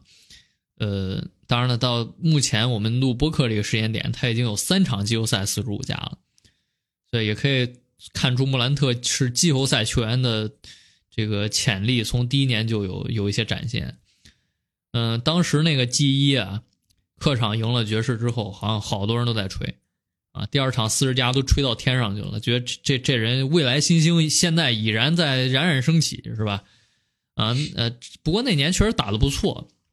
啊，不过很遗憾，就他之后的这两年季后赛，也在很多时候进攻还没有那年厉害。嗯，怎么讲呢？莫兰特，我们这个博客聊太多了啊，这个这年确实也没什么好聊的。你现在只能你说常规赛打那么差，呃，提几个细节吧。就他头两年最大的问题就是挡拆之后，持球跑到罚球线喜欢停球，呃，这个太多了。这有点像今年巴特勒啊，有点像巴特勒季后赛，就他运两步运两步，或者说甚至是，呃，把人晃晃起来之后，突然间自己停球晃飞，然后防守人没跳，自己再传球，就这种看起来很很捉急，是吧？呃，运着运着自己就停了，陷入到最危险的处理球区域，就是发球线那个位置做处理球是最容易失误的啊。当时莫兰特就有这个问题。这也是说明他对当时自己突破硬解的这个能力还信心不足，是吧？你像这两个赛季，莫兰特一个挡拆进之后直接就攻框了，根本就不会犹豫的。就是要么对方回收我就抛投，是吧？对方要跟着我就直接加速进行突破。那年的莫兰特还没有这么强，所以他还有很多犹豫的情形会在场上表现。嗯，同时投射也非常差，所以这个人还是一个快攻球员啊。你去看他那个赛季的集锦，基本都是在打快攻，或者说一些这个，嗯，靠速度的加速突破这些东西。不过那年确实是还比较瘦啊，然后那年球队，呃，可能很多球员也没有怎么了解他，是吧？也没有怎么针对他，觉得他也不强，所以，啊，你会觉得他有一些神来之笔吧，进攻，啊，也打法非常炸裂，有观赏性，啊，但整体来讲水平还是相当低劣的，啊，综合季后赛的话，还是这个球队可能第二好或者第三好的球员吧，啊，应该是第二好的球员，嗯，嗯，莫兰特我就说这么多。对，差不多，我觉得莫兰特那一年确实，我觉得就是除了季后赛打得好，没什么特别好吹的，我觉得。嗯，对啊，就之前看那个帕克老师还是谁说的，发微博说的，说那年季后赛莫兰特的表现打出那个表现之后，很多人就就想当然的觉得莫兰特是这个赛季球队老大啊，其实这老大跟他一点关系没有。就是不是安德森就是瓦兰啊，实际上是还说这个瓦兰跟安德森特别无私是吧？让让莫兰特在这沽名钓誉啊，把他这个老大的头衔抢走了。其实完全不是这么回事对，但产量确实是最高的嘛。嗯，是。季后赛瓦兰确实也不厉害啊，季后赛瓦兰确实这个老三吧，对啊，打的不如明显就跟那个莫兰特、迪龙有明显差距啊，而且确实。瓦兰到季后赛也没什么球了，这个是我特别匪夷所思。场均出手也就十次左右啊，是十一二十次，没有什么失去了球权。对，就没球了，呃，没球就打不出产量嘛，是吧？你纯靠那些抢篮板、卡位这东西，你跟戈贝尔比，这肯定难难难顶啊。对对。那下一个球员，格雷森阿伦，嗯，那就瑞文来讲。啊，对对，就是我觉得秋末老师，你这电台应该还没有聊过阿伦吧？就是你创电台之后，阿伦可能就已经走了，所以呢，要要把这个欠的全部都拿回来。就是阿伦，就是我现在就是说非常怀念那个赛季，是其实主要还是就是当时阿伦在灰熊那一年，不管是对阿伦自己来说，还是对这支灰熊来说，都是我觉得是互相成就的一个过程，就是。呃，你会发现，就是当时看了很多比赛，阿伦打出来了不错的这样一个表现。然后你现在看现在在雄鹿的阿伦，其实你也会发现他有也有一些不错的表现，但是这种观感就是非常不一样。就是当时你会发现，就是在灰熊，阿伦的处理球的机会很多，而且呢，呃，詹尼斯对阿伦的这个使用，我觉得是相当成功的。就是刚刚我说瓦兰的时候说到过那个战术。就是呃，这个弧顶的一个假掩护之后，到右侧或者左侧十四十五投三分，啊，包括像是这个呃一个侧翼的假掩护之后，然后到弧顶瓦兰去做球，然后阿伦借拿球之后借那个掩护之后进去小包头，这些都是就是当时灰熊队专门给阿伦这名球员布置的战术，就是所以呢也是可以看出詹尼斯是觉得阿伦身上是有些东西可以打的，然后呢阿伦那一年三分其实很准，就是。就比较，其实他最准的应该是在园区，在园区当时是突然就爆发，就是他当时在园区之前，嗯，的时候呢，他是场均七点四分，然后来到园区之后，他把这个赛季提赛季得分提升到了一点五分，就是从那个时候开始，阿伦就很准了，呃，然后呢，一直保持到了就是二零至二一这个赛季，所以呢，这个赛季呢。当时阿伦是有过，就是单场三十分打老鹰，然后打雄鹿单场二十七分投进七个三分球，包括像格扣，包括舍夫斯基那场是打雷霆也是拿了二十加，就这这几场比赛就是，呃，就是其实就是可以体现出阿伦这名球员的一个多功能性是很强的。你会发现他除了现现在的雄鹿就是。你可以理解成是他可能不需要阿伦去做这么多事儿，还有一个就是布登脑残不会用阿伦，这个就是这 这两这两个事儿结合起来，你会发现就是在灰熊的阿伦就是那种观感完全不一样。你会发现他灰熊会给予每一名球员很多就是自己支配球的这种机会，就是你会发现阿伦在呃，灰熊那个赛季他场均助攻是超过了两次，就是他其实是球队里边啊，，USG 这个数据我不知道没有查过，但是可能不会很高的一个呃球球完，但是他还是能够有接近两次的助攻，就是而你现在到雄鹿来。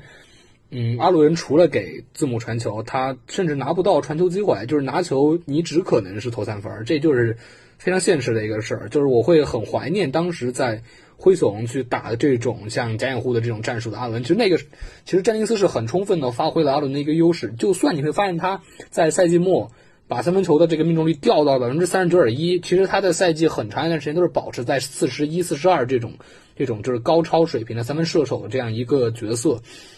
赛季末是因为受到一些伤病的影响，这三分球是也没投出来，然后呢是掉到了三十九。其实阿伦这这个赛季和就今年在雄鹿这这一年的这个三分球都是三十九点几，其实都是赛季末最后一场就是没投好，然后掉到三十九，就就真的就很遗憾。我觉得就是就是其实他其实是一个准四就就是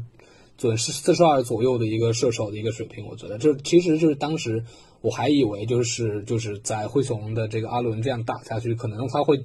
回到他杜克那个时候的一项失误加五加三这种这种数据，但没想到去雄鹿之后就没有下文了。对对对，但还是就非常怀念吧，就是当时在灰熊打了这两年的这样一个阿伦。对对，我相信很多球迷还是会比较喜欢他的。对对，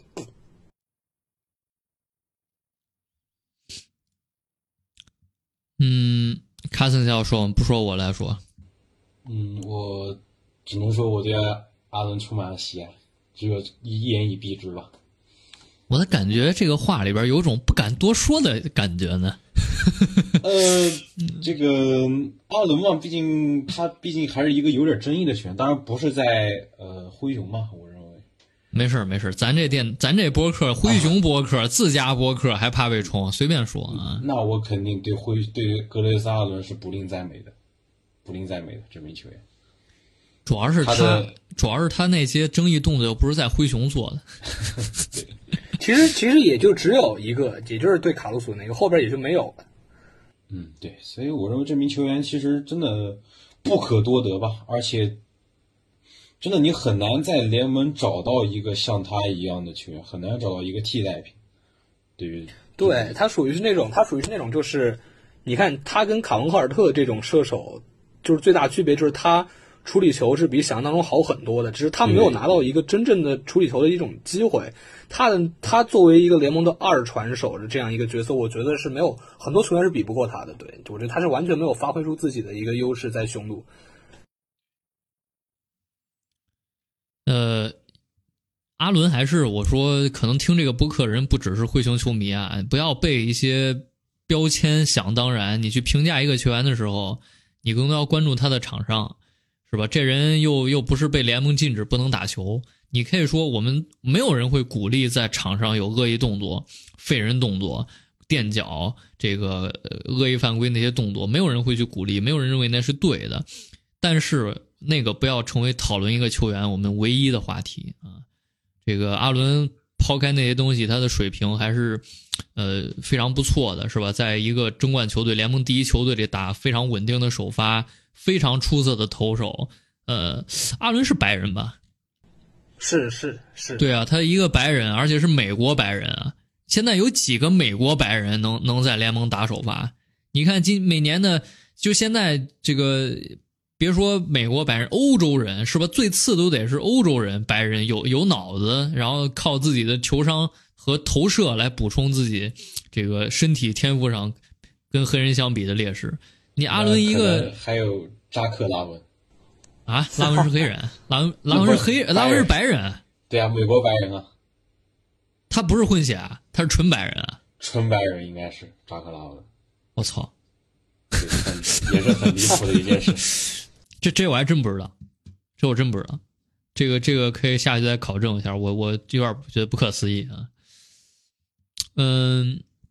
有一个最后问问 Raymond 一个问题吧，啊，Raymond 了解这个阿伦肯定是如数家珍啊，呃，就他进联盟之后穿了四个号码，二十四、三、七、十二，一般来讲，一个球员可能只会穿一个，有时候因为号码冲突可能会穿两个。那他为什么穿了四个完全不一样的号码呢？啊，当其实其实属于是，我觉得是可能是跟阿伦的性格有关系。呃，当时呢，他进联盟的时候，他在杜克是穿的三号嘛，然后他肯定首选是三号嘛。然后呢，他进联盟之后呢，选角是二十四，是因为科科比嘛，他是可可能是比较喜欢科比这名球员。就是其实其实阿伦是就是三和二十四两个号码，他然后他嗯到灰熊来是继续穿三嘛，他去雄鹿穿七，这是当时因为那个乔治希尔穿的三。然后他他自己属于是那种很随和的球员，然后我就当时看了一个视频，就是说他是就是不想去跟别人争，就是说对这个号码这个东西没有特别的就是在意。然后呢，就是说你说你乔治希尔穿三，那行，那我们就那我自己就穿其他的吧。然后就看还有七，那就穿个七。然后然后呢，他穿了七一年的那个乔英格尔斯又来了，那个乔英格尔斯就非得穿七。啊，就是可能比较脑残，我觉得就是他就非得穿七，然后呢，行，那就说阿伦就说我让给你，然后就穿了个七，把七给让给乔尼尔斯，然后呢，现在又得重新选，然后就发现一加二等于三，然后就选了个十二，然后就 就是其实其实其实我我印象当中我还是觉得阿伦就是穿三是比较那个，对，就但是没有关系嘛。但是我是我是很好奇的一点是，就是乔英就是那个那个乔治希尔现在被交易走了，然后。这个雄鹿三好像现在被空出来了，不知道下个赛季会不会又回去？哈，我再看这个。呃，其实他这号码我刚才一看啊，都是跟爵士有关。这个二十四，他最开始刚进联盟在爵士嘛，一九年，对，当时是卢比奥穿三号，然后对对，然后这个去灰熊，灰熊没人穿到，去去那个这个雄鹿，乔治希尔穿三，乔治希尔一七年也在爵士。啊，然后英格尔斯之前也在爵士，对，全是爵士球员。哎，我还我还觉得我还我还奇怪呢，我说他怎么这么多不同的号码是吧？你这这个也没不说自己喜欢哪个号码，原来是非常有。这就是我们说你你不去了解这些事情，你很容易去标签化的去定义一个球员。啊，但这是不对的啊！我们都要去做。嗯，接下来还剩四个球员吧。先康查尔，卡森斯来吧。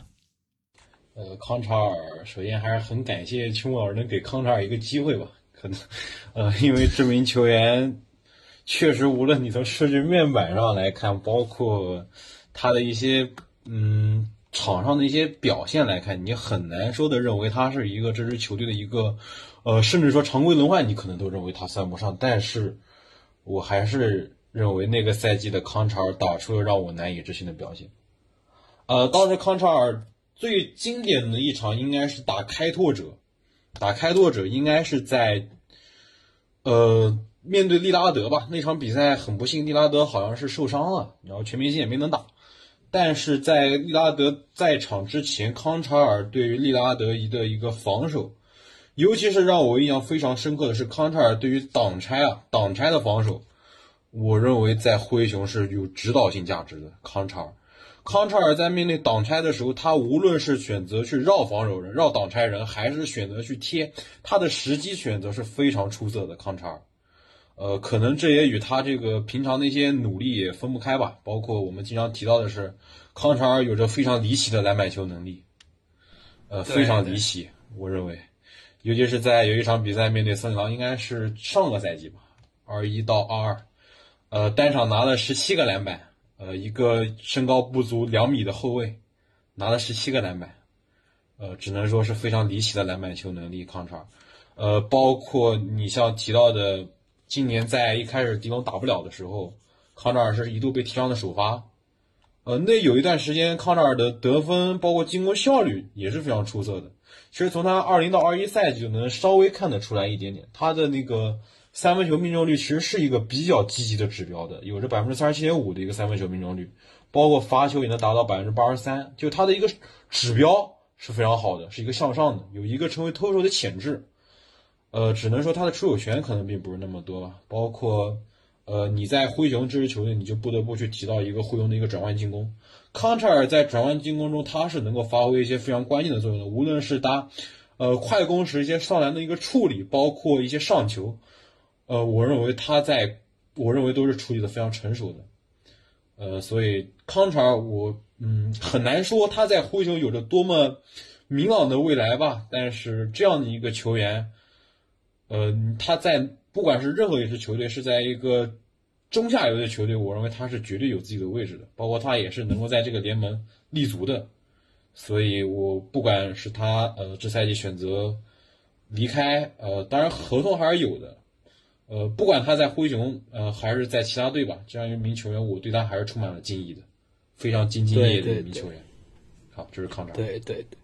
我简单补充一点吧，就是康查尔一直让我觉得就是想到了 TJ 麦康奈尔这种类型的球员，就是他的身体天赋，我觉得是完全没有达到 NBA 这个级别。但是你会发现，康查尔在联盟里边也是待了有四年的时间了。嗯，他属于是一个脑子很清醒的球员。我觉得康查尔的这个脑子是不可多得的。他是知道对篮球的一种判断，就是他总是能够在正确的时机出现在正确的位置。这个我觉得就是非常了不起的一件事情。但是就是无奈，你会发现这个联盟是很残酷的，就是他对于天赋的一个需求，就是不或者说是对于。天赋的一个高标准，我觉得这个东西是很残酷的。就是你包括像看选秀也可以看出来，就康查尔这样的球员，他可能在大学里边就是一个呃球队非常非常优秀的，就是顶级的这种配角。来到联盟之后呢，他的这个成绩确实会在一些高水平的比赛当中暴露出来，包括像你看康查尔今年在一些高水平的比赛当中展现出来的投篮不稳的问题和防守被被对手针对的这个问题，就是你会发现。你不能说康查尔这球员不好，但是你，你可以说他的 NBA 这个，你只能说他的 NBA 这个对抗水平下，他可能没有那么好。但是如果你可以说，如果说康查尔这球员不好，我觉得这个你就并不是一个，就是或者说我心目中对不好的一个球员的一个判断。就是你会发现，就是厉害的球员、好球员这些球员，他们我觉得这些词汇的一些区别，我觉得都是可以有一定讲究的。反正我觉得康查尔还是一个好球员的。对对，这是我的一个看法。康查尔还是有他的价值所在的，就今典型的角色球员嘛，然后也不占球权，呃，快攻，我觉得他终结能力是很强的，呃，就是其实灰熊球员里边打快攻能稳稳把篮上进啊，有点对抗的人不多，康查尔算一个，就他上篮的时候那个反篮啊也好，就空中做一个小折叠，就还挺稳的，因为他其实算是经常参与快侠，呃。三分球呢，前三个赛季都很好，百分之四十以上。这个赛季大跳水，所以这个赛季后来轮换次序就被肯纳德完全吃掉了。因为你说实话，这就很很残酷、很现实。你当时我们做播客做那个每周总结的时候，周周上黑榜是吧？你你作为一个 三 D 球员，你投不进三分是吧？那那你人肯纳德联盟第一三分球命中率，你这一差距太大了。是吧？而且肯纳德号称不能防，但人家能进啊，是吧？所所以所以，呃，我觉得赛季后期调出轮换，包括季后赛基本就没打啊。我我觉得，嗯，也是没办法啊。看下赛季能不能先回暖吧，因为他这个篮板能力确实在白人里算是非常强的，他也是白人，对，是吧？一身一身纹身，是吧？所以呃，对抗是很不错的。这个你看那年。呃，灰熊像阿伦、呃康查尔是吧？然后这个这这呃瓦兰，这都是白人，但是这些人都是特别能能对抗，都非常不错的啊。嗯，灰熊也善于收集这样的球员是吧？嗯，罗迪是吧？罗迪是罗迪是白人吗？罗迪罗迪感觉像是白人啊。我就我现在真分不出来，我觉得这种。混血，混混血吧，感觉。对，因为你你只只看场上不行，你得看他生活照片啊。生活照片的话，那个混血还是能看出来，跟一般白人还是有差距，肤色有差距。对对，嗯，最呃，接下来贝恩，这个刚才说了，贝恩传奇的开端啊，第一年就。打出了非常高效的三分球投射表现，呃，常规赛常规赛打了六十八场比赛，场均九加三加二，三分球百分之四十三啊。季后赛六加三加二，三分球百分之五十，但打的时间不多。他是比较罕见的，就是常规赛替补表现比首发更好的球员啊。常规赛替补场均九分，真实命中率百分之六十一啊，打首发反而只有八分了。啊，真实命中率百分之五十六，这还挺奇怪的。呃，附加赛打马刺七加六，打勇士十加四，常规赛三分球这个同位置是第五的命中率，非常强。打空位三分球百分之四十七，就是不根本不能放，给就进。嗯，而且大空位三分球占到他所有三分球出手的百分之五十五，有一半多都是空位。所以那年贝恩可能给人感觉就是你空位接球就稳了。啊呃，去年可能也是这个感觉，今年就不行了。嗯，防守非常糟糕。刚才说了，蒂勒布朗全队第十二啊，比莫兰特还差。呃，所有的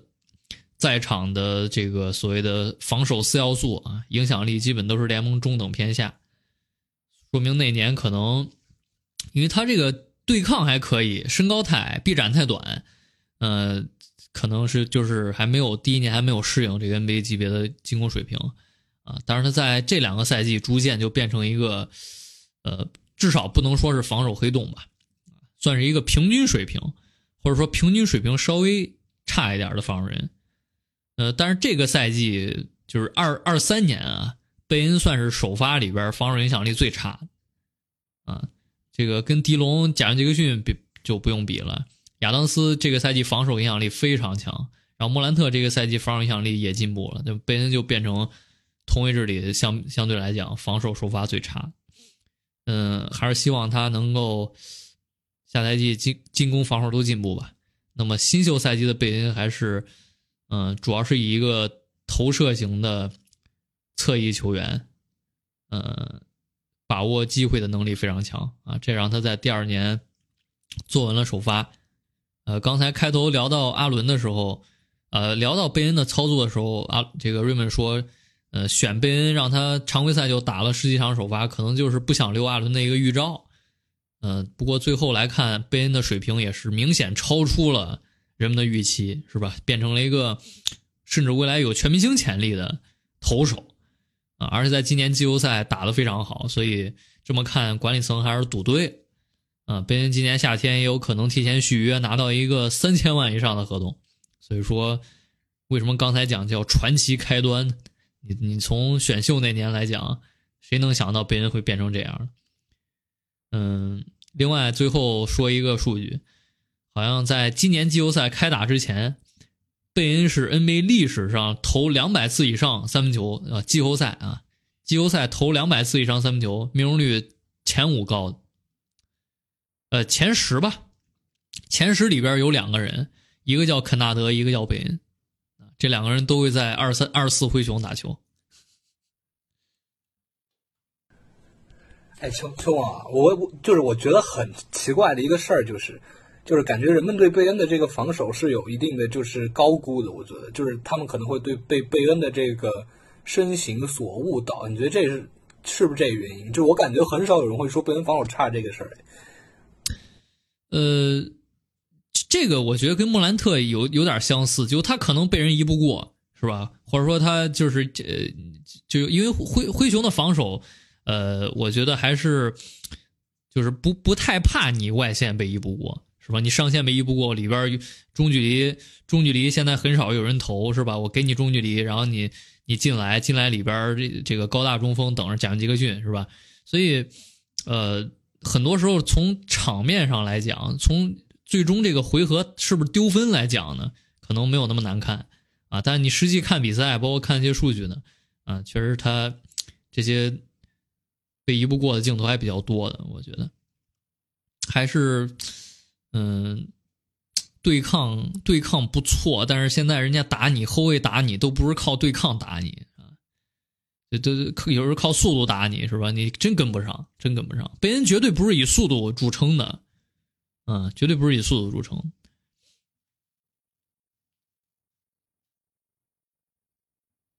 那那就继续，琼斯啊，琼斯，呃，还没有变成这两年我们所熟知的琼斯啊。卡森斯来聊聊。嗯，琼斯其实当年能够来到灰熊，我认为其实是灰熊给了琼斯一个机会。呃，琼斯在森林狼其实那几年的表现，我认为是比较挣扎的。呃，我也不知道是不是与森林狼这个废人的呃，不能叫废人吧，可能他对于一个新秀的一个培养的体系不够完善的一个原因，导致琼斯那几年，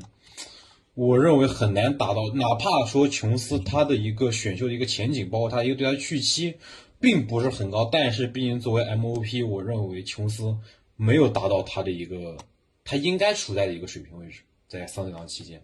那么来到灰熊以后，其实，在当时二零到二一的大部分时间里面，琼斯作为一个替补控卫的身份去打的时候，其实他的外线的一个投射，呃，我认为是没有能够达到一个理想的预期的。他当时的一个三分球命中率只有三十二，百分之三十二点一，出手次数也非常少，二点零。呃，唯一可能，呃，值得夸的就是，那就是他一直人们对于他一个，呃，非常离奇的助攻失误比，常年的联盟第一。当然，我也认为这是琼斯最难能可贵的一点。呃，不管是我认为放在二零二一年的常规赛吧，还是季后赛，我认为琼斯跟当时的灰熊应该都是一个一起成长的一个过程。我认为琼斯，所以，嗯。包括你像聊到这个赛季，琼斯在季后赛打得不好，其实，在二零二一你就能看得出来。二零二一你在季后赛你要面对爵士，他有着不错的一个外线的一个侧翼，包括防守资源的时候，他琼斯是很难，呃，打出一种比较出色的表现的，因为毕竟受限于他这个只有一米八几的身高，嗯，他的一个包括他的一个攻框也不是那么的理想吧，只能说他还是很依赖于他的一个小抛投。但是在二零二一的时候，我认为琼斯还是一个球队不可或缺的一点，啊，尤其是我认为我一直有这样一个观点，你很难在当今联盟找到一个如此适配莫兰特的一个替补控卫，这是我一直持有的一个观点，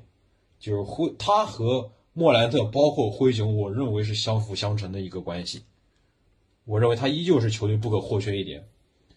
然后包括他。两年三千万的一个合同，明年一千五百万，呃，应该有两百万是一个浮动奖金，那明年应该是一千四百万的一个左右，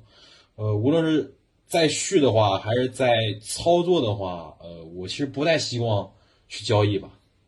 这我认为是很难很难，我认为几乎是不可能再找到一个如此适合灰熊、如此与莫兰特相搭的一个替补控卫了。好，这是琼斯。对对对，我就觉得就是。很多球迷就在说，琼斯那一千五明年就走了。我觉得我是更倾向于这份合同到期之后再给琼斯一份一千五，我我我觉得都没有问题。对我对琼斯的态度还是比较就是看好的。嗯，就是有些球员啊，不是花钱就能找到的，琼斯就是这样的球员。嗯。我我对琼斯确实没啥可说的，我觉得这两年聊琼斯聊的也挺多了。对，上有专门有一期嘛，专门有一期。对对啊，嗯，最后一个球员是温斯洛，呃，应该还有两个球员，那还有一个球员，那个好像还是也是瑞文自要加的是吧？对对，啊，有啊，行，那这这俩人这个聊聊吧。对我选温斯洛，首先是因为他是杜克的嘛。然后温斯洛，我我是持有这样一个观点，我是觉得就是温斯洛是在错误的时间加入了灰熊。就如果你说除开这个赛季不算，到后边两个赛季的任何一个时间节点，温斯洛都是适配那种时间节点的灰熊。就当时温斯洛是处于是被交易来了之后，就一直做做这个是做这个板凳，因为他一直受伤。他回来之后，我印象很深，是打太阳那场球。他是当时是菜到什么境界？是菜到就是罚球都三不沾的这种情况。但是呢，但是呢，温斯洛他展现出来了一定的调整能力，就是他那个赛季后半段，他是打火箭是有一场二十加，打国王是有一场二十六分。就是温斯洛，他虽然投篮很烂，就是投篮非常烂，就是他现在到开拓者投篮也很烂，但是他能做的事情就。就就是我觉得除了投篮以外，他什么都能做。他能够去在内线去就是生吃你的小后卫。他在防守端就不用说了，就是一个很好的外线防守者。就是你会发现，就是现在在我做汇龙的选秀的时候，我会发现这样一个观点，就是汇龙现在得急需补一个三号位防守能力很强的一个侧翼，去补可纳德的一个空缺，包括像贝恩的一个空缺，因为你迪龙要走嘛。现在我就觉得温斯洛是不是就会是那个非常适合的那个人？就是如果温斯洛现在在灰熊，我觉得就会是一件很好的事情。然后吉昂，吉昂属于是，呃，就是吉昂当时是属于是在二零二二零至二一赛季上半赛季表现的非常好的一个球员。他后边呢是因为球队要培养蒂尔曼，然后呢，呃，是被球队牺牲掉了。其实我觉得阿伦、呃，吉昂和温斯洛属于是三条线，就是不是三个在同一条船上的线，就是他们就是因为他们不是不好，他们是因为球队的一个发展，他们是去被牺牲掉了一个球员。但是其实吉昂他当时那个时候真的很强，我觉得就是在外线三分球特别准，然后他在内线，就是我我觉得是作为一个替补中锋是很很就是有点像那种低配首发的那种感觉，当时他就有这种感觉。但是后边呢是被买断了嘛，对，就是为了培养蒂尔曼，所以呢我会觉得就是阿伦、温斯洛和基昂他们是处在同一个时间线上的这样一种被牺牲到的一个球员，对，这是我一个看法。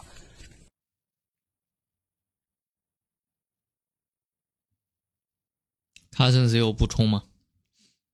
嗯，对我非常认可的就是他们不是不好，只是可能球队的一个发展所需吧。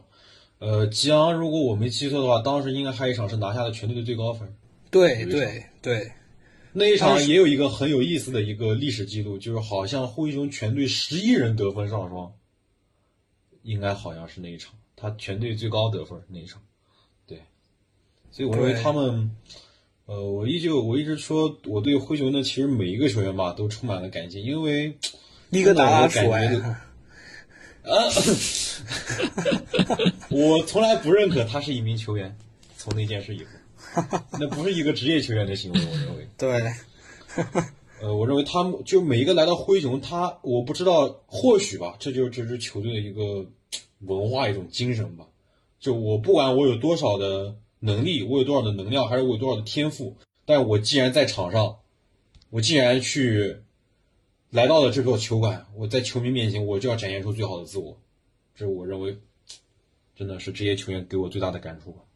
对，包括像一九二零的克劳德和所所罗门希尔，我觉得都是都是这种这种情况。那下回还来。下回聊二零的时候你还来，下回不知道得多久了。对，所以到时候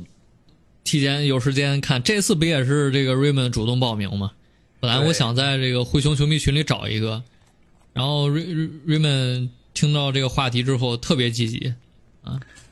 对我主要是二零二一赛季给我印象太深刻了。对，确实是。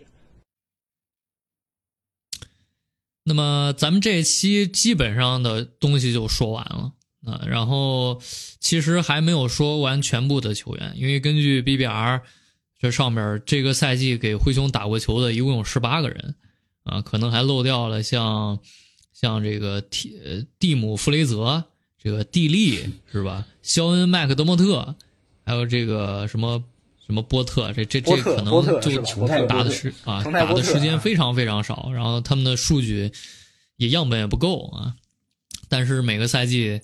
他们都毕竟是为灰熊奋斗过，像像像蒂利还打过一场首发啊，这这都不知所云。然后，呃，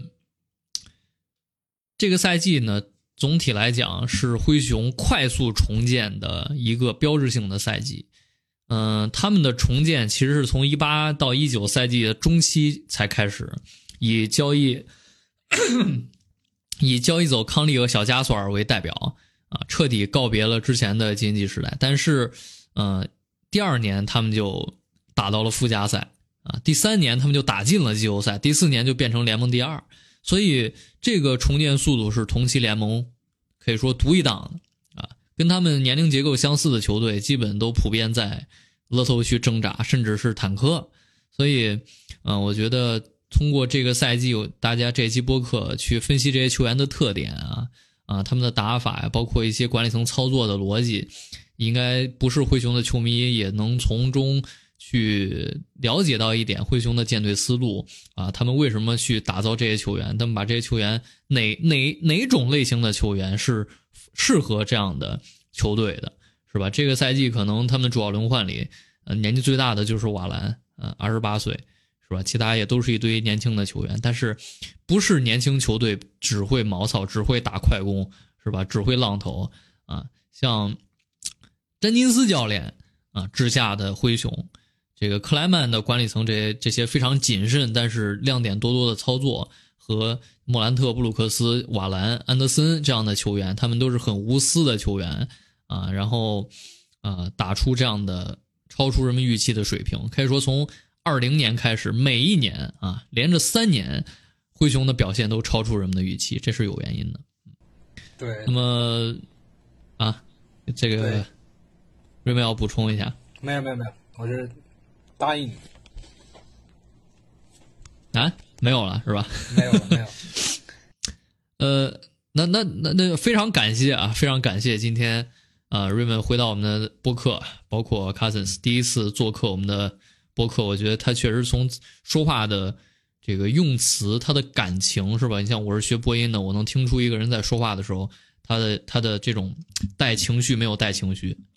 是不是非非常敷衍的？一听就能听出来。包括他喜欢用一些长句啊，这这个我觉得是非常好。这一期也是超出我的预期，哎，希望卡森以后有时间有机会多来我们播客来做客。OK，对，